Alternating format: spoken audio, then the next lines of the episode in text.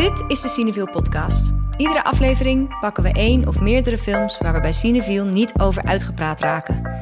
Films die gedachten oproepen en anekdotes bovenhalen en die ons weer aan andere films doen denken.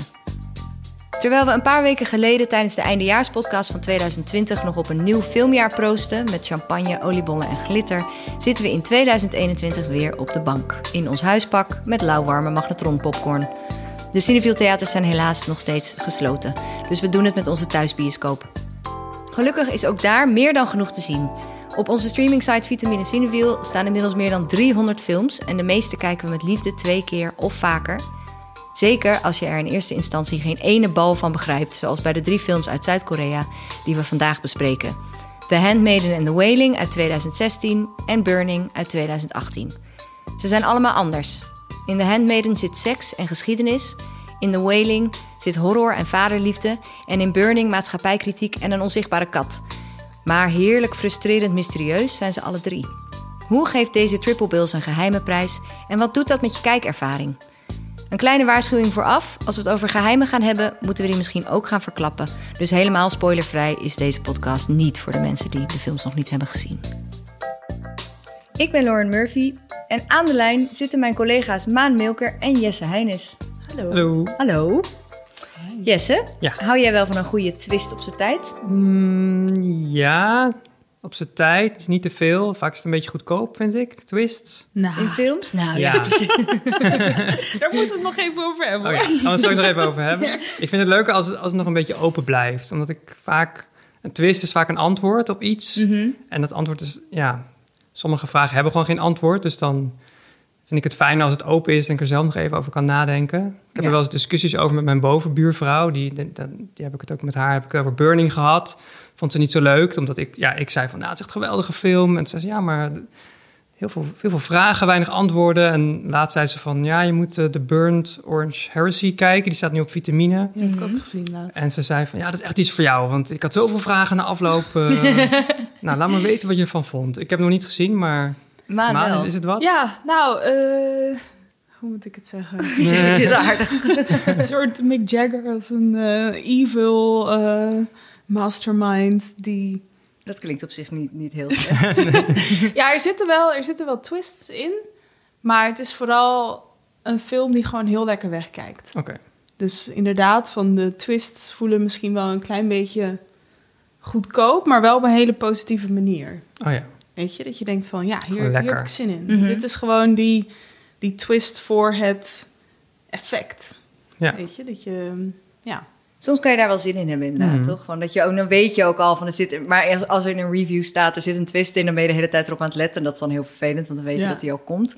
Maar de paar keer dat je echt verrast bent geweest door een twist, die herinner je je wel voor altijd. Da Vinci Code. Nee. Oh, die, heb ik niet, die heb ik niet eens gezien, want ik heb het boek ook niet uitgelezen. Oh, nee. dat Huh? vond ik echt heel slecht. Nee, dat zijn dan meer van die cliffhangers, daar kan ik echt niet Ja. tegen. In boeken, dat er zo het laatste zinnetje van een hoofdstuk is, but he didn't know what he was in for yet. Ja, ja, ja. Je, dit is gewoon het scenario op papier en ik vind dit heel vervelend.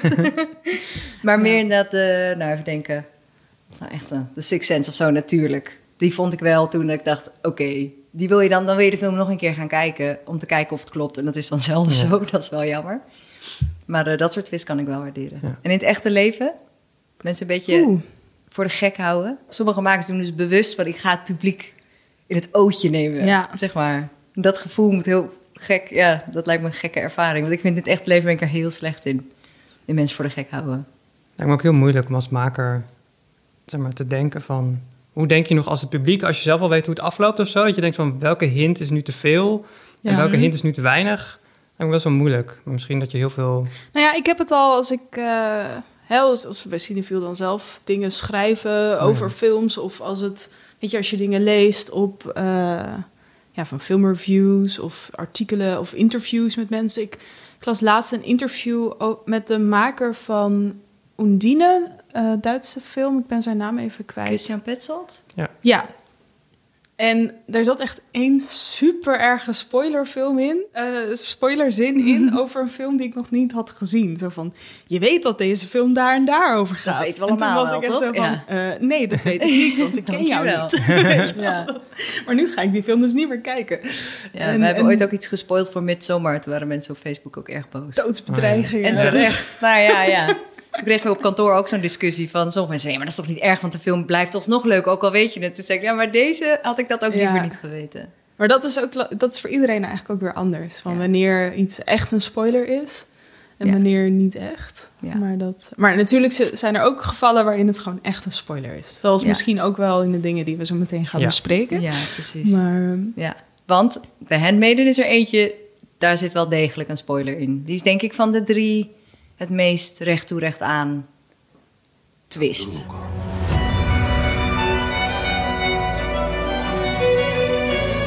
내가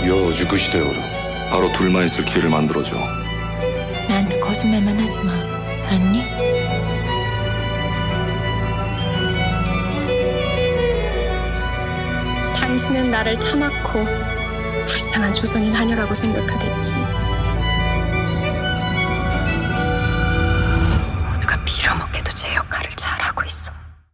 Ja, dat is wel een film die echt om informatie gaat en welke informatie je wanneer toegestopt krijgt eigenlijk. Eh, het is een film van Park Chan-wook. Ik heb net geleerd dat het niet Park Chan-wook is, maar Park Chan-wook. Ja, Eh, voor mij in ieder geval de regisseur waar het allemaal mee begon. Een beetje de liefde voor Koreaanse films. 2003 maakte hij Old Boy. ja. Eh, film die in Cannes een grote prijs won. Quentin Tarantino was toen de juryvoorzitter. Ehm ja, het is een best wel heftige wraakfilm, Old, Boy. Ook zo'n film met heel veel twists en turns. Ehm, tegelijkertijd opgenomen met Memories of Murder. Nog zo'n Koreaanse film die het heel goed heeft gedaan. Ging, van de week ging zo'n foto rond van acteur Ja. Song Kang-ho... die op de set belandde van Old Boy... terwijl hij Memories of Murder aan het opnemen was. Dus, en Memories of Murder is van uh, Bong, Bong Joon-ho, ja. Ja. dus zeg maar sinds 2003 en dan nu vorig jaar Parasite als ultieme ja, ja. toetreding tot de internationale faam. Ehm, maar goed, Park Chan-wook die eh, heeft Handmaiden gemaakt. Is een film gebaseerd op een Brits boek, Fingersmith, Mhm. in het Nederlands Vingervlug. Ehm, en hij heeft dat helemaal naar zijn hand gezet. Hij heeft het naar Korea in de jaren 30 getrokken. Op het moment is Korea bezet door Japan. Ehm, en we ontmoeten dan een meisje, Suki, die wordt eh, kamermeisje eh, bij Lady Hideko in een groot landhuis, waarvan het ene helft van het landhuis is heel erg Brits en de andere helft van het land- landhuis is heel erg Japans.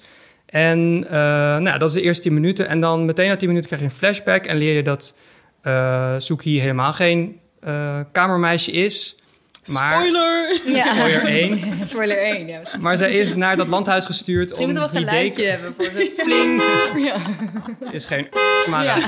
ja. Eh, ze is naar het huis gestuurd door een andere boef om eh, Hideko eigenlijk een beetje ehm, ja, warm te maken voor zijn komst. Want hij heeft ook weer een heel plan van hoe hij haar geld eh, afhandig gaat maken. En ehm, ja, zo is die film eigenlijk een soort van filmisch equivalent van een page-turner. Elke tien minuten is er nieuwe informatie of Mhm. zie je een flashback waardoor dingen in een nieuw licht komen te staan. De film bestaat ook uit drie delen. Eerst zie je het vanuit ehm Suki's eh, perspectief eigenlijk.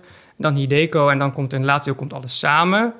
Eh, ja, en het, het leuke aan die film, zeker de eerste keer, is dat je gewoon dingen twee keer op een andere manier ziet. Je ziet verschillende scènes vanuit verschillende perspectieven. En in een moment wordt dit gezegd en denk je, oh, ja, daar wordt dit mee bedoeld. Maar de volgende keer is het weer, krijgt een hele andere lading. Dingen die gezegd worden, maar ook dingen die in beeld komen. Zo denk je eerst dat Hideko een heel erg naïef, onschuldig meisje is. Ehm, ja, die nog heel veel te leren heeft op het gebied van seks bijvoorbeeld. Maar dan blijkt uit haar deel dat zij, nou ja, zij leest elke week, elke dag leest zij hele, ja, best wel intense verhalen voor een groepje mannen. En dat doet ze dan vanwege haar best wel intense oom die haar gewoon onder de duim heeft en een Ja, soort van gevangen seksueel houdt. misbruik eigenlijk. Ja, ja. Wel in En- een vorm waarvan ik dacht van, wow, dat zie je echt niet vaak in films. Snap je? Als in eh, Dat, het via dat voorlezen ja, eigenlijk eh, en ook nog hele jonge leeftijd. Mhm. En eh, dat, ja, dat vond ik wel... eh, Echt kinky verhalen ook. Die ze moet vertellen.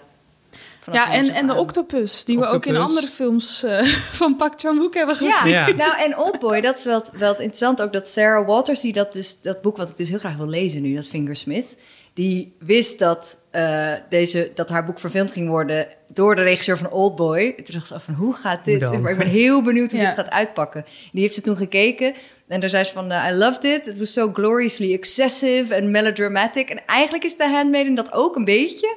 Zeg maar in stijl en zo heeft het ook natuurlijk dat hele opulente Mhm. wat hij graag doet. En daardoor vond ze het toch ook wel heel goed passen bij wat zij had bedacht in het boek.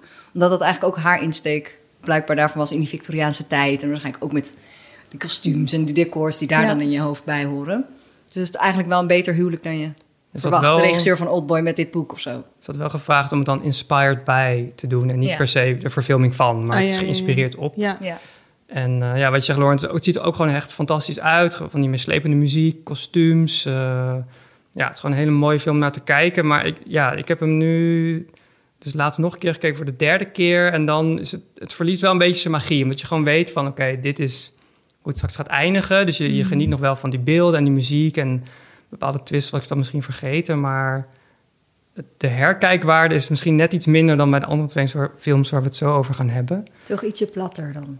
Ja, ik weet niet of het per se... Het zijn wel hele goede twists. Het is wel de timing van de flashbacks.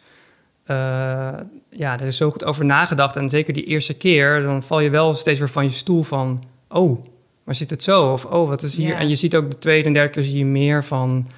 ehm, ja, bepaalde elementen. Op een gegeven moment wordt er een touw uit een kast getrokken. En denk je, oeh, een touw, wat is dat dan? En vervolgens wordt het een strop. Maar het wordt ook gebruikt bij de voorlezen van de verhalen bijvoorbeeld. Ja. Dus Ehm, ja, de eerste keer valt dat touw misschien niet zo op. En dan de tweede of derde keer denk je, hé, hey, dat, dat komt later ook nog een keer terug, toch? Dus dan ja, heb je toch een soort van andere ervaring dan die eerste keer. Ehm, dus misschien, als ik hem dan over 15 jaar zie en echt niet meer weet hoe het zit, dat het dan weer... Ja. Eh, maar het is, ja, voor een film met twists en turns is het wel echt supergoed in elkaar. En eh, is het ook een film die ik destijds iedereen heb aangeraden. Van je weet gewoon van, maakt niet uit of je wel of niet van internationale films houdt of zo, of bepaalde dingen gewend bent. Het is gewoon wel een film die heel erg, ja, voor wie dan ook heel erg spannend is en eh, Ja. vol verrassingen zit eigenlijk en er mooi uitziet. Dus Want dat vind ik wel interessant, dat de film aan de ene kant wordt geprezen voor eh, hoe het een lesbische relatie weergeeft en eh, dat, dat liefde daar. Spoiler! Ja. Eh, dat daar niet alleen maar ruimte is voor seks, waar ik zo meteen op terugkom, maar ook echt voor liefde en eh, ja, dingen voor elkaar over hebben. En dat in een historisch, ja, in een historische context, dat we nu natuurlijk maar al te goed eh, weten met eh Portrait de la Jeune Fille en Feu en Ammonite en eh, weet je, noem het maar op, zou ik bijna willen zeggen. Ehm, maar dat aan de andere kant, ja, dus ik keek even op Letterboxd, wat zo'n site is waar mensen films kunnen raten. En ehm, eh, daar waren de twee top comments, waren aan de ene kant me, a queer Korean woman, watching other queer Korean women scam abusive men. Now that is what I call representation. en de andere meest, eh, meest gelikte was... You clearly realize this film is directed by a man while watching the sex scenes. If they weren't so fetishized, I'd have given five stars. Weet je, dus je hebt ook wel dat je, eh, maar de- ja, dat, dat het zo grafisch allemaal wordt weergegeven, dat dat misschien bij sommige mensen een beetje tegen het verkeerde been. Eh, Is dat een Het valt ook een beetje uit die toon, vond ik. Die seksscène Ja. is best wel inderdaad naakt en intens. En dat je denkt van, oh ja, dit is duidelijk door een man bedacht. Er zit ook een scène in dat zij met een soort van... eh, Ja, vingerhoedje. met een vingerhoedje haar de tand van de ander veilt. Dat is een hele sexy scène zonder dat het meteen zo van dat zal heel misschien wel grafisch uit is. het boek komen, bedenk ik me nu. Dan Ja, dat misschien weet ik niet. aan de hand van de titel. Ja, misschien. Denk niet. Ja, vingersvlug. Fingersmith? I don't know. Ja, vingervlug. ja. Eh, ja, ik, maar ik kan me voorstellen dat, ja, dat er ook veel kritiek is geweest op die scène, op die specifieke scène. En ik weet ook niet zo goed wat het idee zit wel ook, ja, Nou ja, ergens dat wel, is... een, wel een leuke scène om te kijken, zeg maar. Die is ook niet zo expliciet als de scènes daarna. je bedoelt met de vingerhoed? Of Ja, met met de- de ja, nee, ja. nee, precies. Dus Hoe ik het heel erg las, was dat het een soort. Eh, dat het ook inspeelde op de inhoud van de verhalen die Hideko dan moet voorlezen. Ja. Op een gegeven moment zegt ook die creepy uncle man die de, zeg maar, de boeken heeft, die zegt ook van ja, sommige dingen zijn zo, ehm, zijn zo moeilijk onder woorden te brengen dat je ze gewoon moet zien. En dat was iets waarvan ik telkens dacht van... oh, is dit dan wat hij bedoelt? Of is dit dan iets, weet je wel... wat je dan kennelijk alleen maar moet zien of zo? Weet je, als in... Het zette me ook aan het... Het zet me ook aan het denken over de male gaze. En juist binnen zo'n film waarin dat ook... Weet je, juist die hele expliciete seksuele situaties... waar dat heel erg onderdeel is van het plot... Weet je, dat is toch net iets anders dan wanneer je een film hebt over, eh, weet ik veel, iemand die boodschappen gaat doen. En daar gaat de hele film over. En dan heb je nog even een super heftige seksscène. Want, eh, weet je wel? Dat, Uit dat- het niets. Ja, Eh, uit ja. het niets. Ja, en het past ook wel een beetje totaal bij... niet dienend voor het verhaal of zo. Ja. Ja, en ook wel een beetje bij de soort visuele manier waarop je volgens mij dat soort excessen aan, weet je, geweld wordt ook Ja. bij hem altijd op een soort hele extreme manier dan meteen weergegeven.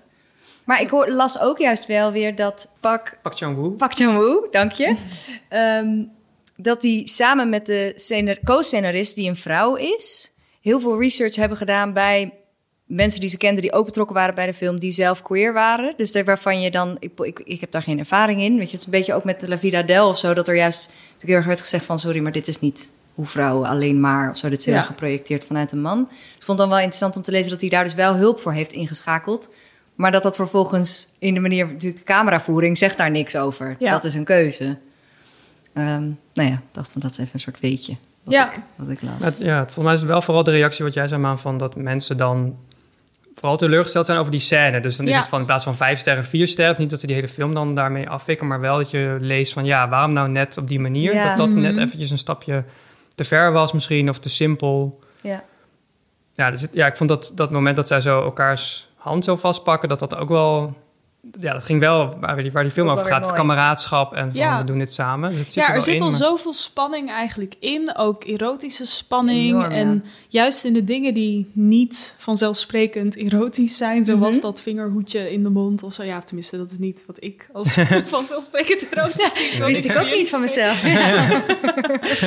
Ja, dus daardoor voelt het een beetje... eh, Beetje cheap of zo. Ja, zo van het had niet gehoeven. ja.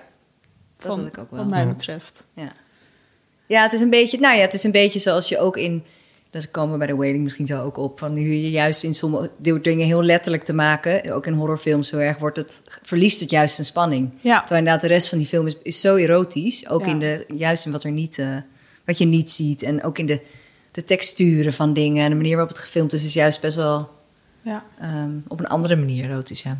Maar ehm, ik vond het, ik vond het, ik had hem nog niet gezien. En ik wist, dus ik wist wel dat die twist eraan kwam, of een soort. Maar en toch vond ik het eerste, was ik heel blij dat die kwam. Want ik vond de eerste 30 minuten echt heel frustrerend ingewikkeld. Oh, Weet ja. je wel, dat er zoveel verhaallijnen Ja. en plotjes en per- personages worden geïntroduceerd. Ik dacht, oh nee, als dit twee uur doorgaat, dan is het echt niet mijn soort film. Want dan ben ik, word ik liever helemaal in het ongewisse gelaten dan met allemaal personages die je moet onthouden. Ja. ja. Dat vind ik altijd heel moeilijk. Dat had ik met Lord of the Rings of zo, dat ik die voor het eerst las. Ik dacht, wat? Neefje Bloin, zoontje van Gloin, die van, oké, help me, laat me. ik snap er niks meer van.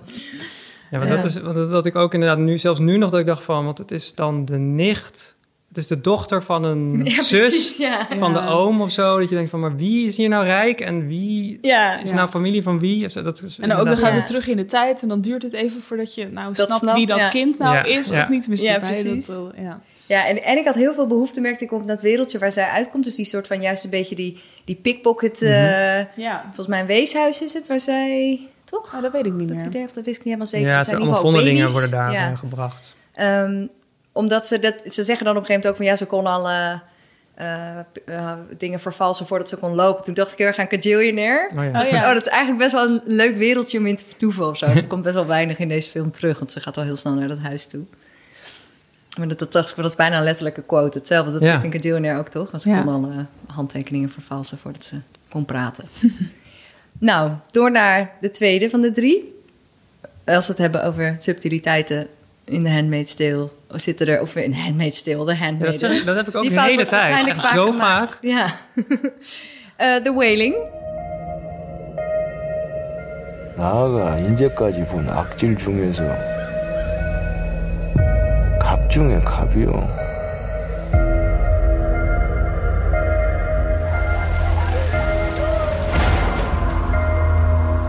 요새 자꾸 동네에서 사람 죽어나가는 거. 싹 다 그 일본 양반 영혼의 새끼들 아니오.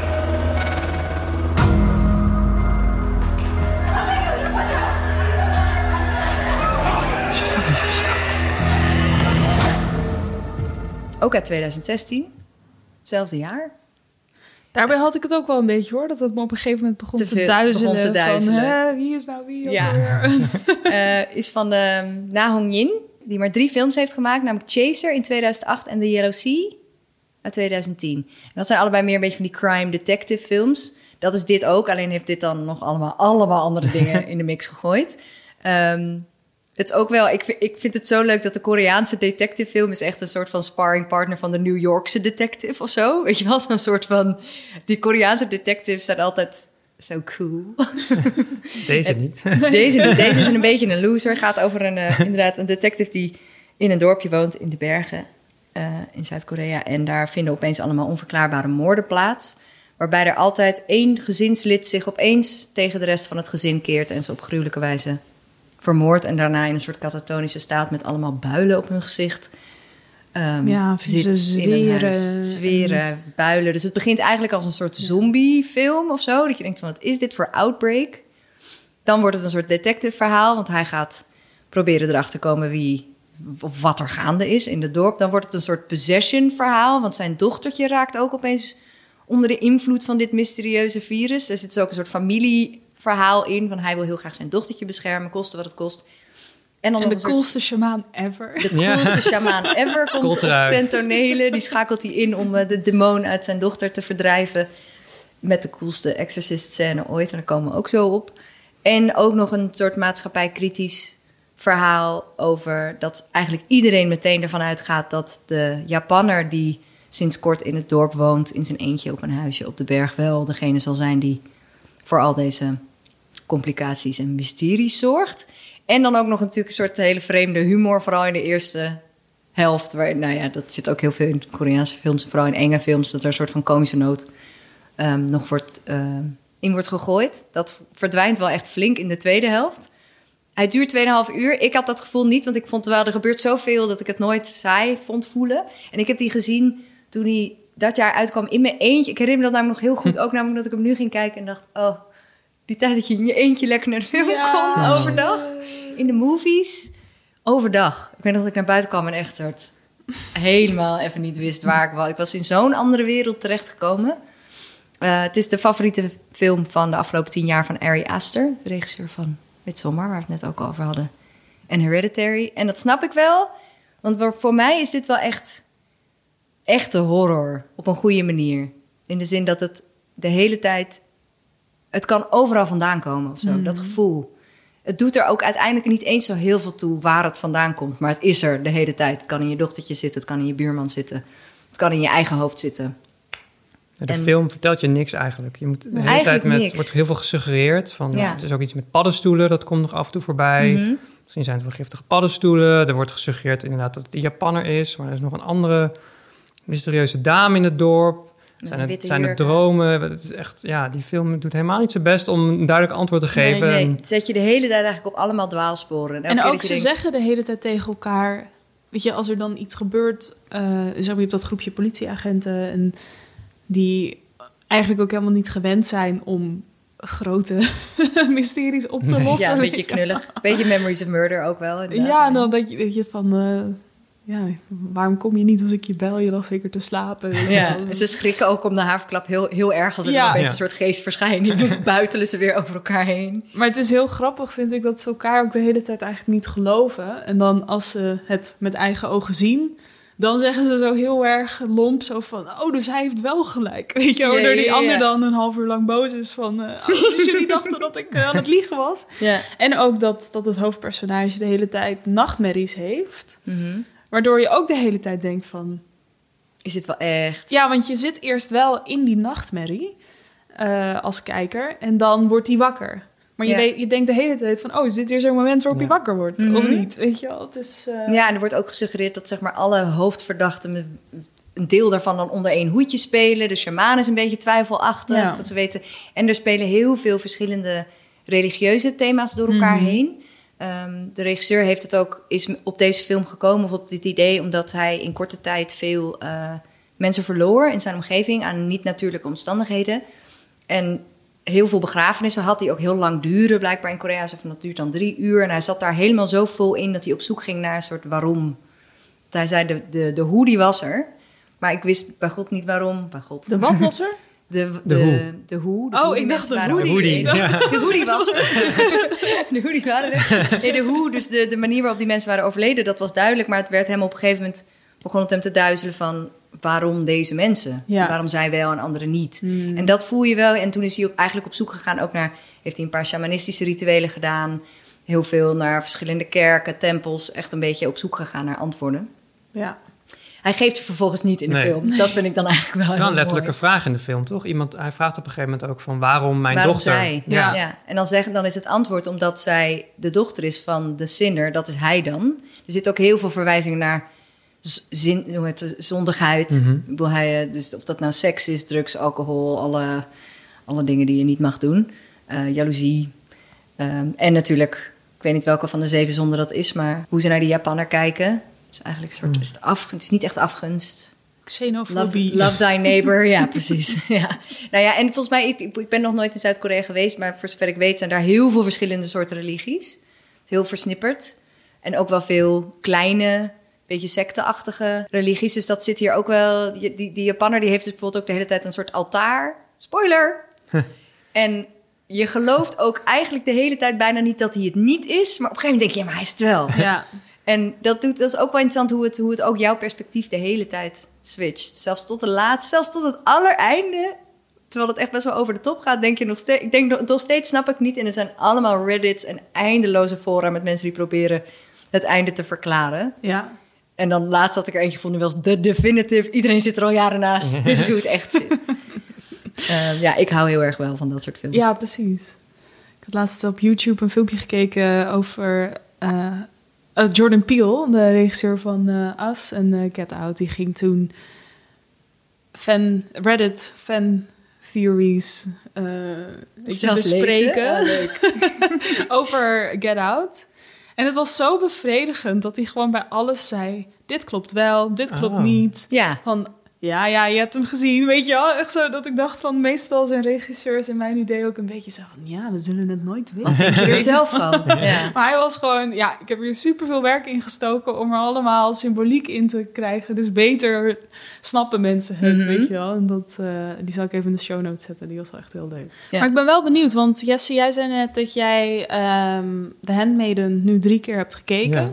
Ben je over het algemeen iemand die films vaak kijkt? Eh, vroeger wel, nu wat minder. Gewoon wat minder tijd. Ik zie liever iets nieuws. Ehm, ik moet zeggen, bij The Wailing... die heb ik dus ook toen in de bioscoop gezien. Nou, dat is drie, vier jaar geleden of zo.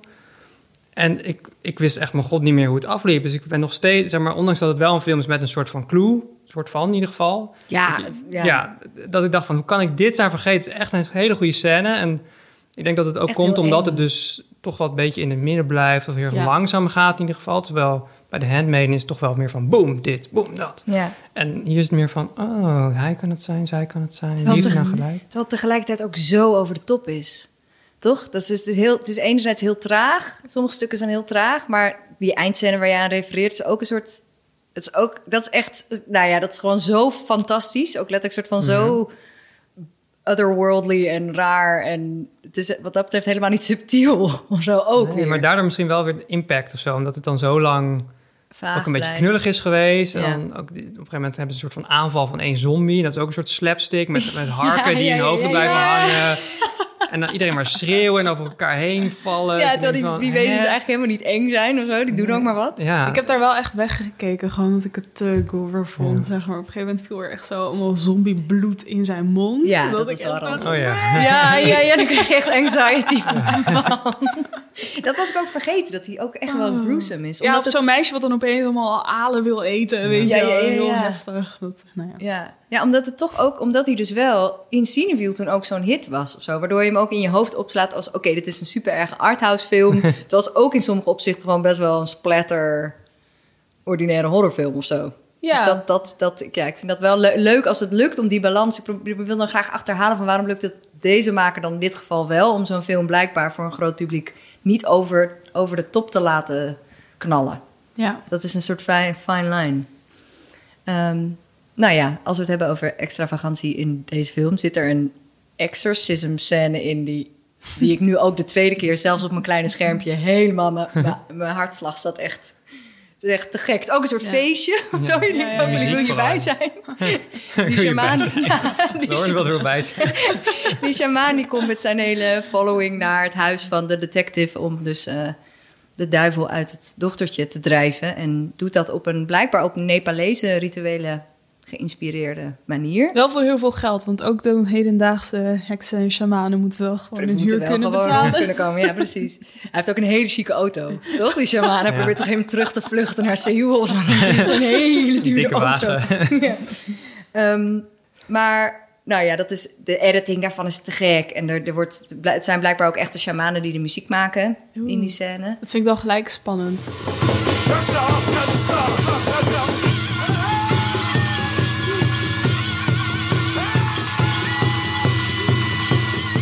Als je weet dat een regisseur het ook zelf een beetje gelooft... en dan hoor je volgens van die verhalen bijvoorbeeld... dat dus blijkbaar de cinematograaf van, van The Wailing... die wilde dan op een gegeven moment één tak van een Genko-boom weg hebben... omdat het shot, eh, het ziet er allemaal prachtig uit. Wat sowieso, de meeste Koreaanse films zien er zo mooi uit. We hadden laatst ook bij Imagine zo'n film die we moesten afwijzen... om een andere reden, maar toen had ik een van de programmeurs gezegd... van het zag er eigenlijk heel goed uit, maar toch echt niet zo goed als ik gewend ben. Of zo. De, de, de bar is zo high, voor al deze drie films bijvoorbeeld ook. Eh, maar dat hij dus een tak weg wilde hebben en, en dat dat een soort heilige boom was. Dus dat mocht eigenlijk helemaal niet, maar dat hij het toch had gedaan omdat het zo mooi moest worden.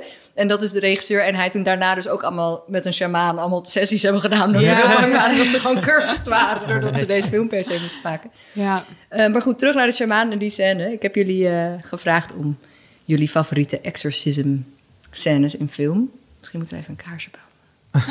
Of beter van niet. nee, precies. Maan, wat heb jij eh, meegenomen? Ja, nou ik moet zeggen dat eh, na een eh, welkome tip van jouzelf, Lauren, heb ik ehm The Exorcism of Jonah Hill in This is the End, wat echt de broest film of all bro films is, Ehm, waarin ja, wie niet? Eh, James Franco, eh, Seth Seth, Rogen. Rogen. Er staan niet allemaal cameo's nog in van mensen waarschijnlijk. Ja, Michael Ja. Cera, Rihanna. ja. Rihanna? Ja. Even vergeten. Paul Rudd. En, en dat, dat, ja, ik weet niet. Het is een film waarin ze zichzelf ook een soort van spelen, maar ook weer... eh, Een beetje op de hak nemen. ja, op de hak Wel Echt nemen. een chille film. Ja, het is, het is gewoon echt zo'n stoner film waar we Seth Rogen ook maar goed van kennen. Ja. Ehm, en ja, ik, ik ga gewoon heel erg goed op zo'n vervormde stem als wat hierin zit. dus dit is, eh, ja, ik ga het even laten horen.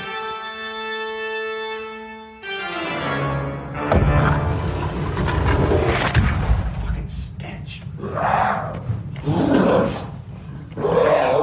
Jonah Hill? Jonah?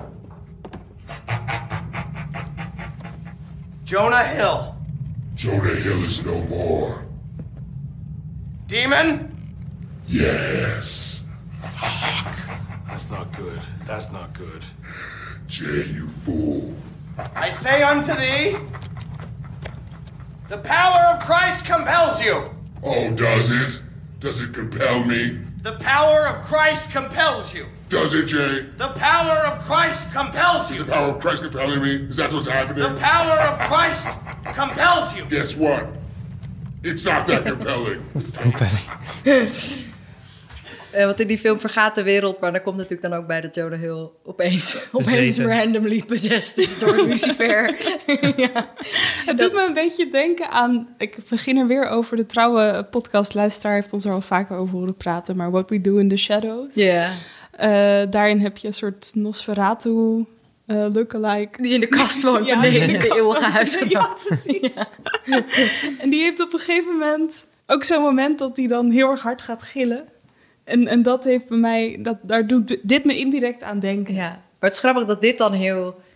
Op, op de een manier is dit dan heel grappig, terwijl precies datzelfde geluid kan ook heel eng zijn in, onder de juiste omstandigheden. ja, ja. Dit is nou dat zinnetje is toch de, Power of Christ Compels You komt uit The Exorcist. Ja, daar gaan ze het in de volgende minuut gaan ze het daar inderdaad over Ja. hebben. En dit, dus zo'n, ik herinner me opeens zo'n YouTube-filmpje van een hond die helemaal possessed lijkt. En die dus door... Dat is echt al van een aantal jaar geleden, maar die ging toen overal rond. Van een vrouw die probeert met een kruis die hond te, te exercisen. Oh. En die zegt dan ook dit. Het is zo eng. Die hond heeft echt... Dus, je denkt ook, ik zit erom te lachen, maar vervolgens kijk je hem aan en denk je, dit is niet oké. Ja. ik hoop dat die vrouw nog leeft. Ehm, het werkt in ieder geval niet bij Jonah Hill en ook niet bij die hond. Ik heb eh, een fragmentje meegenomen waarin het, dezelfde geluiden wel heel eng zijn. Maar waar duidelijk This is the End een parodie op is. Op dit soort scènes van met name vrouwen die eh, eh, door de duivel zijn bezeten. Of meerdere duivels in dit geval. Namelijk The Exorcism of Emily Rose. Dat is Eh. eigenlijk, sorry hoor om je te onderbreken, maar dat is wel, dat zie je ook in, in eh The Wailing en in The Handmaiden. Dat, Dat, het de vrouwen zijn. ja, of dat, dat motief van die gekke vrouw, of weet je, dat, dat verbaast me niks dat dat ook komt uit een boek wat gaat over de Victoriaanse tijd, waar je natuurlijk die enorme opmars had van gestichte, hoe noem je dat, hysterische vrouwen en weet ik veel. Ja, Dat dat ook in horrorfilms en zo, dat is echt zo'n thema wat zo'n zo terugkerend. ja, en ik ben heel erg benieuwd wanneer een soort van de, de reclaiming films daarover komen. Ja, ja, ja. Oh, changing the narrative. Er zijn Dat, wel eh, volgens mij af en toe mannen, maar Jonah Hill. Ja. heel... En de regisseur van The Exorcism of Emily Rose heeft ook Deliver Us From Evil gemaakt. Helemaal niet zo'n goede film, maar daar zit ook een hele enge exorcism scène in met een man. ja. En in The Witch is het ook het kleine jongetje. Kinderen moeten er ook gewoon echt Ja. vaak aan geloven. Ja. Maar The Exorcism of Emily Rose is gebaseerd op een waar gebeurd verhaal. Er zijn natuurlijk allemaal van die waar gebeurde exorcism verhalen op Mhm. YouTube. Van je de helft denkt, nou, dit, dat kan niet echt waar zijn. Ehm, maar in dit geval was het waarschijnlijk inderdaad zo'n verhaal van iemand die gewoon geestelijk misschien schizofreen was. Of iets die dan dus als hysterisch dan wel bezeten werd bestempeld. Behalve dat deze vrouw dus ook opeens echt heel goed Latijn kon en zo. Oeh. Dat soort enge verhalen hoor je dan toch ook wel. Was het Thierry Baudet? Is die ook bezeten? Ja. Het is die lavendel. Ehm, ja, het is gebaseerd op ehm, het verhaal van Anneliese Michel.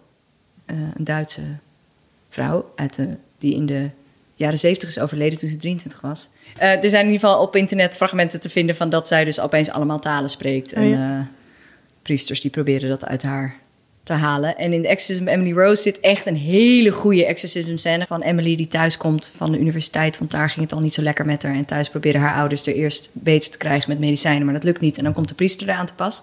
Zij wordt gespeeld door Jennifer Carpenter, die in Dexter ook de zus Oh ja. volgens mij van Dexter speelde. Ik vind haar altijd heel goed, maar ik weet niet wat er met haar gebeurd is. Ehm, en zij heeft niet één duivel op bezoek, maar zes.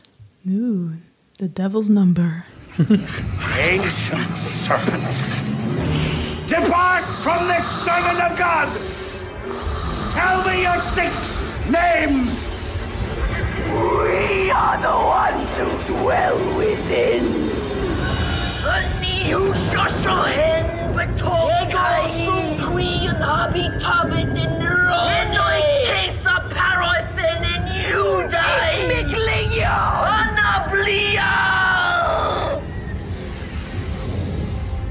And I am Lucifer, the devil in the flesh.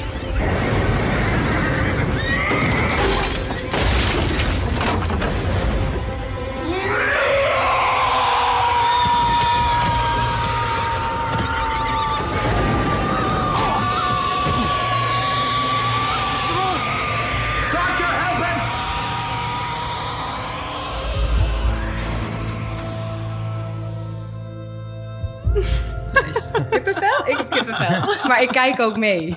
Jij ziet wat er gebeurt. ik zie wat er gebeurt. Zo schreeuwen echt vanuit het diepste in je ziel. Ja zeg joh. maar. Zij moet echt zoveel keelpijn hebben gehad Ja, met deze scène. maar Waarschijnlijk ook, tien keer over. dit zo. klinkt echt... Ja, ik wil niet iets lulligs zeggen of zo, maar dit klinkt echt best wel hoe het kind van mijn bovenburen helpt. Gewoon echt, echt zo... Die is misschien ook bezeten door de duivel, weet je? Nou, dat ga je dan nu denken. Dat, eh, Jesse, wat heb jij meegenomen? Eh, ik heb een fragment meegenomen uit Beyond the Hills, eh, een Roemeense film uit 2012 van eh, Christian Mungiu, die je misschien wel kent van vier maanden, drie weken, twee Ja. dagen. Oh ja. Ehm, en het is, ja, Exorcist komt altijd voorbij. En de- bij deze film, vooral in Amerika, werd geschreven over dit is de arthouse versie van The Exorcist. Want het is ook gebaseerd op een waar gebeurd verhaal. Ehm, en ja, het wordt echt als een filmhuisfilm, tussen aanhalingstekens wordt het verteld. Lange shots, eh grauwe kleuren, heel weinig antwoorden over goed en kwaad. Het gaat over twee meisjes die elkaar eh, hebben ontmoet in een weeshuis, zijn daar bevriend geworden. Eh, hebben waarschijnlijk ook een relatie gehad. Dat wordt in ieder geval gesu- gesuggereerd in die film. En een van die meisjes is naar Berlijn gegaan. Het andere meisje zit nu in een soort orthodox-christelijke gemeenschap op het platteland Roemenië. En dat andere meisje heeft iets van, ik moet haar daar weghalen, want het gaat helemaal mis. Het zijn allemaal, allemaal nonnen en één man staat er aan het hoofd. die daar een beetje de scepter zwaait en eh, ja, heel erg streng is over alles. En die vriendin heeft iets van, zij moet hier weg. En ehm, ja, wat je dus eigenlijk ziet is dat het ene meisje wil het andere meisje weghalen, maar dat meisje wil eigenlijk niet weg, want die heeft eigenlijk wel ja, naar de zin. Die, die, die vindt die, die setting van die strenge regels vindt ze eigenlijk wel fijn, waardoor haar vriendin, die haar dus niet meekrijgt, een soort van ja, uitlaatklep zoekt. En uh, ja, wild om zich heen gaat slaan, dingen gaat, kapot gaat maken, waardoor ze uiteindelijk, uh, ja, waardoor al die secteleden denken van, oké, er is een duivel in haar gegaan. Uh, wij moeten haar gaan helpen. Maar in plaats van dat ze haar helpen, gaan ze dus een soort allemaal rituelen doen. En je ziet er vrij weinig Classic. van, dus geen, geen pots, geen special effects. Maar het is wel net zo zwaar aan het einde van die film dat je denkt van, dat, daar werkt het wel naartoe. En je ziet ook de, de nasleep ervan. Het was een enorme rel in Roemenië, omdat ook die nonnen en die, die leider eigenlijk zijn opgepakt. Um, Ja, het dus ja, het is een ander beetje- soort uh, exorcism. Ja. Het lijkt wel een beetje op dat verhaal van die Anneliese Michel. Volgens mij in het echte leven gaat het heel vaak... Weet je, laat- mensen, mensen mogen dan ook niet eten. En er worden, weet je, Ja. eigenlijk hebben die mensen natuurlijk een ander soort hulp nodig. En dan gaat iedereen zich ermee bemoeien. En daar gaat het soms, die exorcism zelf gaan dan juist vaak fout. Maar ja, wat ik wel interessant vond aan deze film is dat het soort van eh, met goede bedoelingen gebeurt. Terwijl normaal Ja. heb je dan een exorcism van: oké, dit is goed dat ze dit doen, want die duivel moet eruit. Mhm. Dat, dat idee krijg je dan. En hier is het meer van: ik snap die nonnen als ze dit gevoel hebben dat dit echt speelt. Maar tegelijkertijd moet je ook wel inzien dat er iets volledig misgaat als je iemand moet vastplanken en, Precies. en een prop in haar mond stopt en vervolgens tien dagen wacht voordat je de ambulance belt bijvoorbeeld. Ja. Dus, dat, Mhm. ja, dus dat, dat is wel interessant aan deze film, die toch dat bekende thema toch op een hele eigen manier invult. Dus dat, eh, Ja. daarom heb ik dat meegenomen.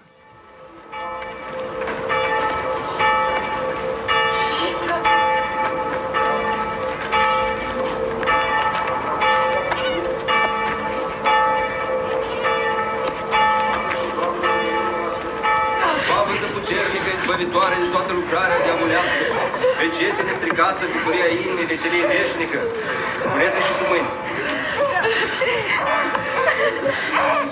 Cât ție să primeni, să ne miluiești și să ne mântuiești, acum și pururea și în vecii vecilor. Amin. Doamne, să mă și mai mișești ce rău. Când vă zic eu să-i scoateți legătura. Gata, gata. Doamne, arma asupra diavolului, crucea ta o ai dat nouă. Că se îngrozește și se cutremură, suferindu căutați cu puterea ei. Părinte Sfânt, doctorul sufletului și al trupului, care ai trimis pe unul născut Fiul Tău, Domnul nostru Iisus Hristos, să vindice toată boala și să răscumpere de moarte și roaba ta, asculte, Alina. Ja, zo gaat het nog even door.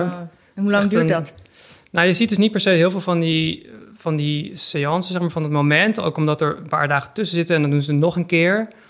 Het is meer het idee van, oké, dit gaat best wel lang al door en ze proberen het steeds opnieuw. En ja, Het gaat echt onder je huid zitten. ja, dus het is gewoon ook, ja, die film duurt ook 2,5 uur, dus wordt ook echt weer naar opgebouwd. Dat je uiteindelijk dan toch die soort van, ja, dat moment waarvan je weet het gaat komen, dat het, ja, dat voelt echt, echt topzwaar aan het einde van zo'n film. En dan is Ja. dat best wel een heftige setting ook. Het is niet, eh, het is niet heel vrolijk, maar Je hebt natuurlijk ook dat hele sub, subgenre van alleen maar de possession films. Dus niet de, de films waarbij er niet iemand... waarbij die niet wordt uitgedreven, maar vooral de inkomst. En een hele goede die... waarvan ik eigenlijk hoop dat die nog aangekocht gaat worden... is Saint Maud. Die draaide vorig jaar op Yves Fair. En die, die speelt ook wel een beetje met het idee van... eigenlijk alle soorten possession zijn niet chill. Of dat nou divine of duivels is. Zij is namelijk juist heel erg... Zij raakt eigenlijk zo van God bevangen. Ook op een ongezonde manier. Maar dat speelt ook wel met dat idee van dat het misschien ook gewoon in haar hoofd zit. En ook wel weer een vrouw. ja, precies. Maar wel, wel op een andere manier aangepakt. Het zit veel, blijft veel meer bij haar, zeg maar. Niemand bemoeit zich echt met haar, wat ook wel een beetje het probleem is. Maar dat is echt, echt ook een hele enge film, maar ook heel mooi. Wie weet Misschien nog, komt hij nog. Wie weet nog dit jaar. Dat zou wel fijn zijn. Dan kan Jente erover vertellen, die is Hm. groot fan. de laatste van de drie. Voor als je eh, alle drie de Koreaanse geheime films achter elkaar wil kijken. Ja. Moet je misschien eindigen met Burning. Ik denk ook wel dat dat een mooie afsluiter is. Ja. Ja. Ja, denk ik ook wel. 저한텐 세상이 수수께끼 같아요.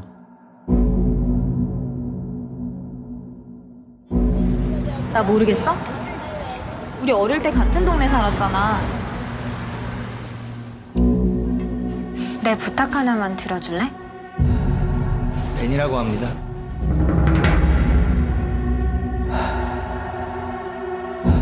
어떻게 하면 젊은 나이에 저렇게 살 수 있지?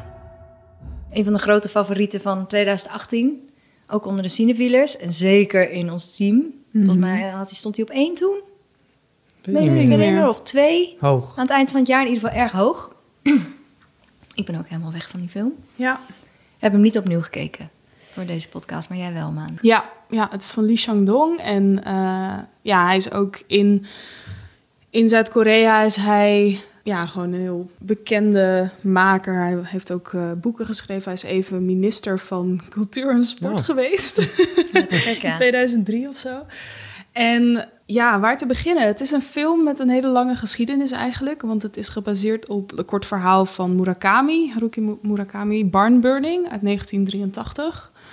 En eh, dat verhaal is weer losjes gebaseerd op Barn Burning van William Faulkner, Amerikaanse eh, schrijver uit 1938. eh 39. En ja, eigenlijk zie je dat er een paar motieven zijn die uiteindelijk ook in, in Burning, de film die wij nu hebben gezien, terecht zijn gekomen. Maar er zijn juist ook een paar interessante wisselingen geweest zeg maar, Mhm. in al die adaptaties. Want Faulkner, die dus het verhaal als eerste heeft geschreven, die heeft het over ehm barnburning, dus het verbranden van eh, schuren of stallen. En eh, het is een verhaal wat heel erg gaat over eh, Zuid, het zuiden van de Verenigde Staten net na de burgeroorlog. Ja, je hebt daar een, een, een, een totaal versplinterde gemeenschap eigenlijk, waarin je hele rijke mensen hebt. Mensen die voor het eerst zeg maar, heel rijk zijn geworden met olie bijvoorbeeld. En je hebt juist mensen die heel erg arm zijn en die dan in, in de oorlog hebben gevochten en een been kwijt zijn en weet ik veel. En die dus ja, op, op, op het land werken als, daglonen, als dagloner en dat soort eh, beroepen. En ehm, je hebt dan vervolgens, gaat Murakami gaat ermee aan de haal en dan wordt het echt een, een soort Murakami... Ik ben een man van in de 40 en ik hou van jazzmuziek en mooie vrouwen. Zo'n verhaal. En wielrennen, toch? Maan is geen fan. Nou, ik vind, ik, vind, ik vind het geen vervelend verhaal, maar het is wel... eh, als je het verhaal van Faulkner leest en, het, en de film kijkt... is het de dan- zwakste schakel. Ja, is het inderdaad de zwakste schakel. Alleen Murakami brengt het verhaal naar Japan, waar het gaat veel meer over een relatie tussen een man en een vrouw. En daarin komt opeens een element van mysterie kijken. Dus wie is die vrouw eigenlijk? Wie is die man eigenlijk? En die vrouw waar hij dan losjes mee eh, ja, een soort dates heeft, die heeft dan opeens een, een nieuwe vriend. En dan is die man ook zo van, ja, wie is dat eigenlijk? Weet je, het, het is... eh, ja, er komt heel erg dat Murakami-idee van... Aan de ene kant heb je heel erg het normale leven en alles, weet je, eh, aandacht voor kleine details, zoals dat hij dan, weet je, muziek omschrijft of eh, vertelt hoeveel biertjes die heeft gedronken, weet je wel. En dan aan de andere kant een soort hele grote leegte van het bestaan of een soort onbe- onbeduidendheid of zo. Ja, ik weet niet. Dat, Mystery. ja, gewoon precies wat zoveel mensen naar die boeken trekt van Murakami.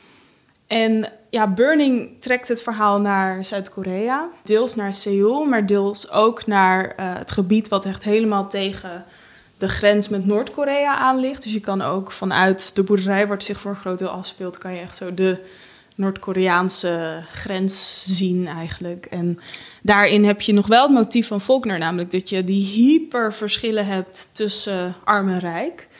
Ehm, wat in Korea ook extreem aan de hand is. Ik bedoel, er zijn weinig landen waarin er zulke rijke mensen zijn en zulke arme mensen. Luister maar onze Parasite podcast. Ja, precies. En ehm, ja, en in dit verhaal gaat het alleen maar over mysterie Ja. eigenlijk. In alles. En wat ik ook heel leuk vind, is dat er bijvoorbeeld ook motieven in zitten. Zoals er is een mysterieuze kat die al dan niet Ja, bestaat. die onzichtbare kat. Ja, wat als het heel erg een, een Murakami-verhaal had kunnen zijn, maar wat het dan niet is. Weet je, dat ik denk van, oh, dat is wel leuk dat ze daar... Zit dat niet in het boek? Nee, nee, Oh. volgens In mij Murakami, niet. bij nee. Murakami had hij dan ge- gesproken waarschijnlijk.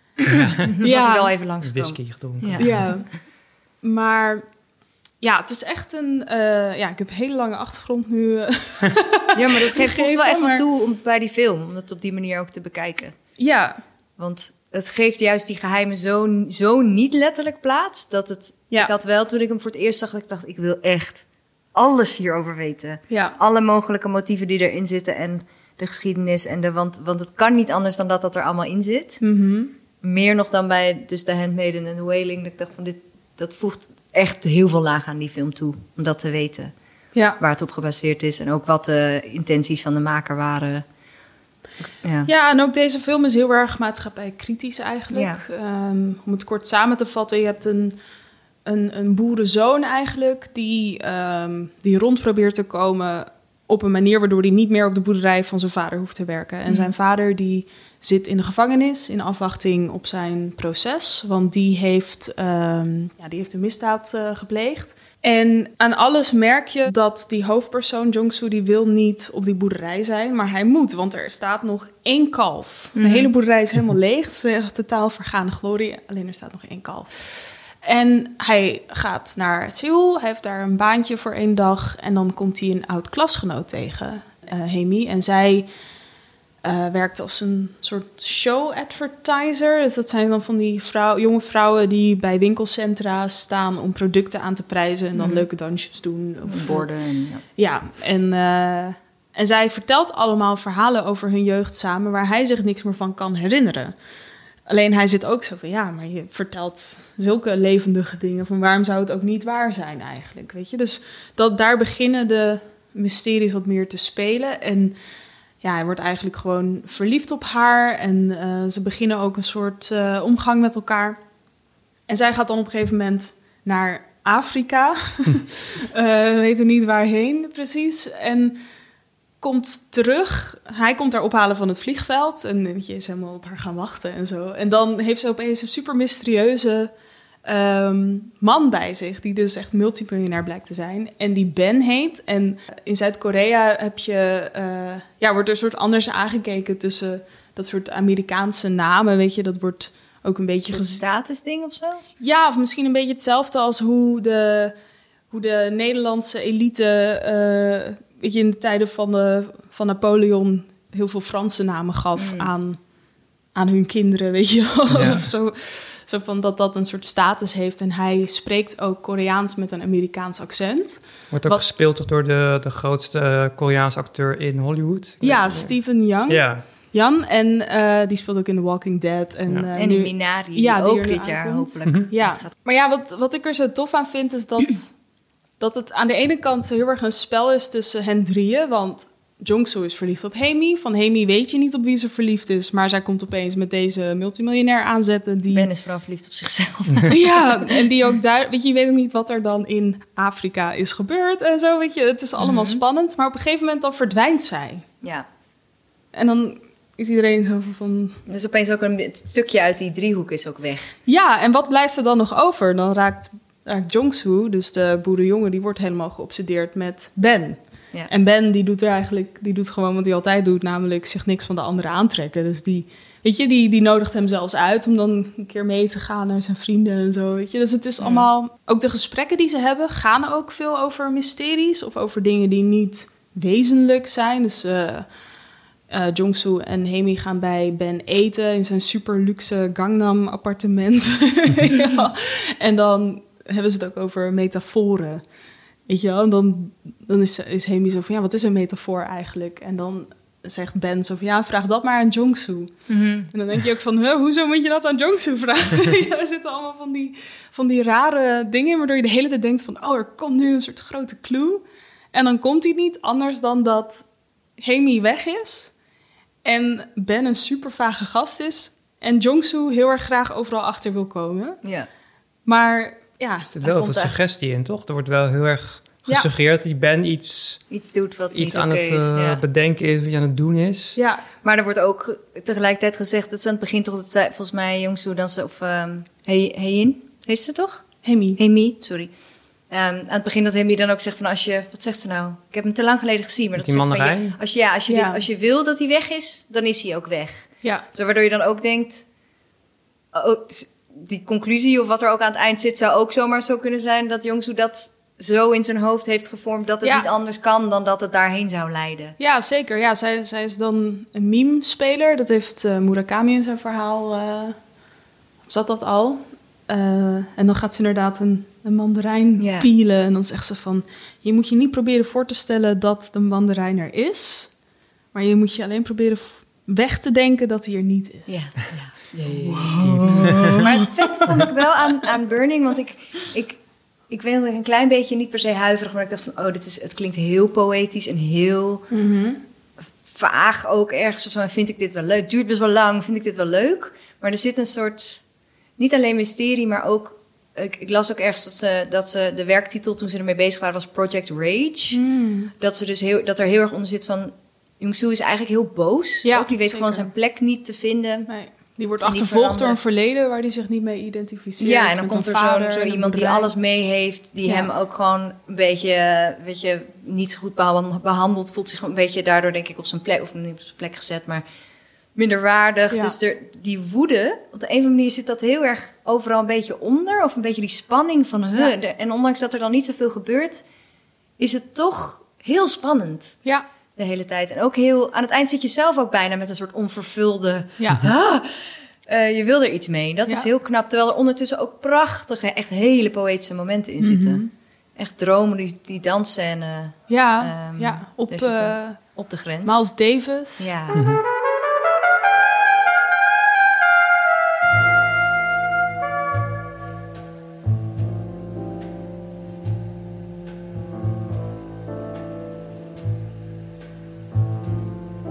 L'Ascenseur sur... Uit die andere film, Mhm. zeg maar. Ehm, in, in deze film Burning eh, geeft Ben op een gegeven moment de allergrootste clue eigenlijk... waardoor je echt helemaal gaat ratelen. Van! Hij zegt van... Ja, ik eh, als hobby... Want bij hem is alles een hobby. Ja. Weet je, je hebt ook in de film Great Hunger en eh, Little Hunger, geloof ik. Dus een soort Little Hunger is gewoon het korte termijn. eh, is zelfs een soort klein... Weet je, gewoon echt dat je ergens behoefte aan hebt snel. Of, of honger of weet ik veel. En Great Hunger is die, die levensdrang. Drang. En, en de grote vragen, weet je. En Mhm. Hemi die ging dus naar Afrika om die grote vraag te Oh, beantwoorden. Net zoals de gemiddelde 18-jarige naar Thailand gaat. eh, ja, om datzelfde soort van te gaan zoeken vanuit Nederland. Maar ja, en hij zegt van... Ja, ik, het is mijn hobby om af en toe eh, kasgebouwen in de fik te steken. En, en, in, Zuid-Korea, in die rurale gebieden, zoals waar ze zich bevinden, daar zo onder Noord-Korea, alles wat niet de stad is, zeg maar, of niet de bergen, daar heb je heel erg veel eh, van dat soort broeikassen. En die zijn heel erg veel verwaarloosd, omdat er zo'n enorme trek naar de stad is geweest door hyperkapitalisme en een enorme opmars van Korea als wereldmacht. En eh, dus dat is echt een soort skelet, weet je wel, van allemaal lege plastic eh, broeikassen. En hij steekt die dus in de fik. En hij zegt van ja, Jongsu, bij jou in de buurt is ook eentje. En, eh, nou, die weet ik wel te vinden. Dan denk je van, hmm, wat betekent dit? Dus Jongsu gaat dat, gaat dat helemaal bekijken, weet je wel, van, en in de gaten houden eh, of er eentje afvikt.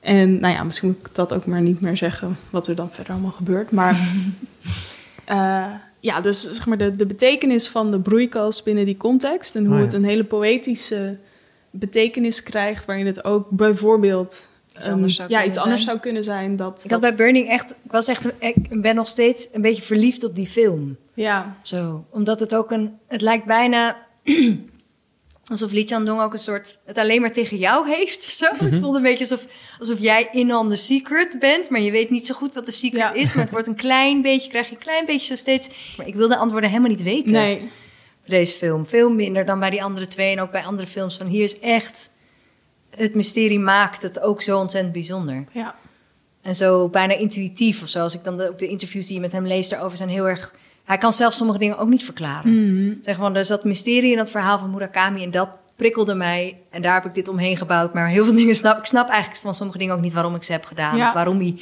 bepaalde personages bepaalde dingen doen. En daardoor word je heel erg daarin meegenomen. ja, Echt een beetje alsof, alsof je inderdaad dat, dat meisje of die persoon waar je ja, juist zo verliefd op bent omdat het zo mysterieus is en je er eigenlijk Mhm. niet bij kan. Dat maakt het zo spannend. ja. Ja, en bij deze film heb je ook dat als ze het dan in het, op het internet erover hebben... van wat betekent het nou, weet ik veel... dan ontstaan er ook de allergrootste, grofste ruzies. Ja. Veel nerds. Ja, het is eh. zo multi-interpret, zo ambigu. Ja, Ja. dat is zo bijzonder. ja, ik, ja, ik vind het echt een hele mooie film. Ja, en grappig genoeg dus toch ook best wel toegankelijk. Ondanks al dit. Alles Ja. wat we nu beschrijven zou je denken van... oh, dit is een super intellectuele high Ja, en je hoeft het er ook niet in te zien. Je kan ook gewoon een, een soort love triangle... waarin je nog een soort... eh, een soort fetish met rijke mensen, waar je lekker even in hun... eh, weet je, alsof je op Funda zit. Wel, dat je allemaal dat soort interieurs kan kijken. En eh, ja, je hoeft, het, je hoeft niet al die lagen erin te zien. Maar bij deze film, hoe vaker je hem kijkt...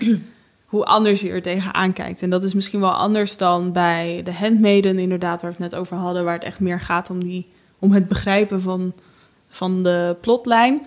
Ja, en ook bij The Wailing die toch dan af en toe gewoon opeens heel veel prijs geeft... of heel erg over de top schiet. Ja, en dan Dit gaat blijft de hele tijd... eh, En bij The Wailing heb je dan nog wel het, het, het element dat met dat soort hele eh, gore dingen of visuele dingen, eh, of weet je, die je echt voelt, die, Mhm. dat horrorcomponent, dat, dat is echt iets wat je telkens weer moet beleven. En dat is niet per se hetgeen waar je nog over gaat nadenken. Nee, Weet je nee dat van, vergeet ah, je eigenlijk heel snel bloedspetters. ja. En bij de Handmaiden heb je wel meer het nadenken en het esthetische. En vooral ook het historische. En bij Burning heb je echt dat die film langzaam in je hoofd op zijn plek valt of zo. Brand. Weet je? Dat het, eh, ja, of brand inderdaad. Simmert, Wow. simmert. Wat is simmeren in het Nederlands?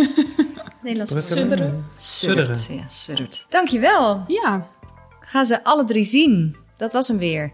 De Cineviel Thuisblijf podcast. Ehm, je kunt de Handmaiden, The Wailing en Burning allemaal zien op vitamine.cinewiel.nl. En voor alles dat voorbij is gekomen, kan je terecht in onze show notes. Wil je meepraten of gewoon iets liefs zeggen? Stuur dan een mailtje naar podcast.cinewiel.nl of tag ons op Twitter via @cinewielpod. Hopelijk gaan de theaters snel weer open.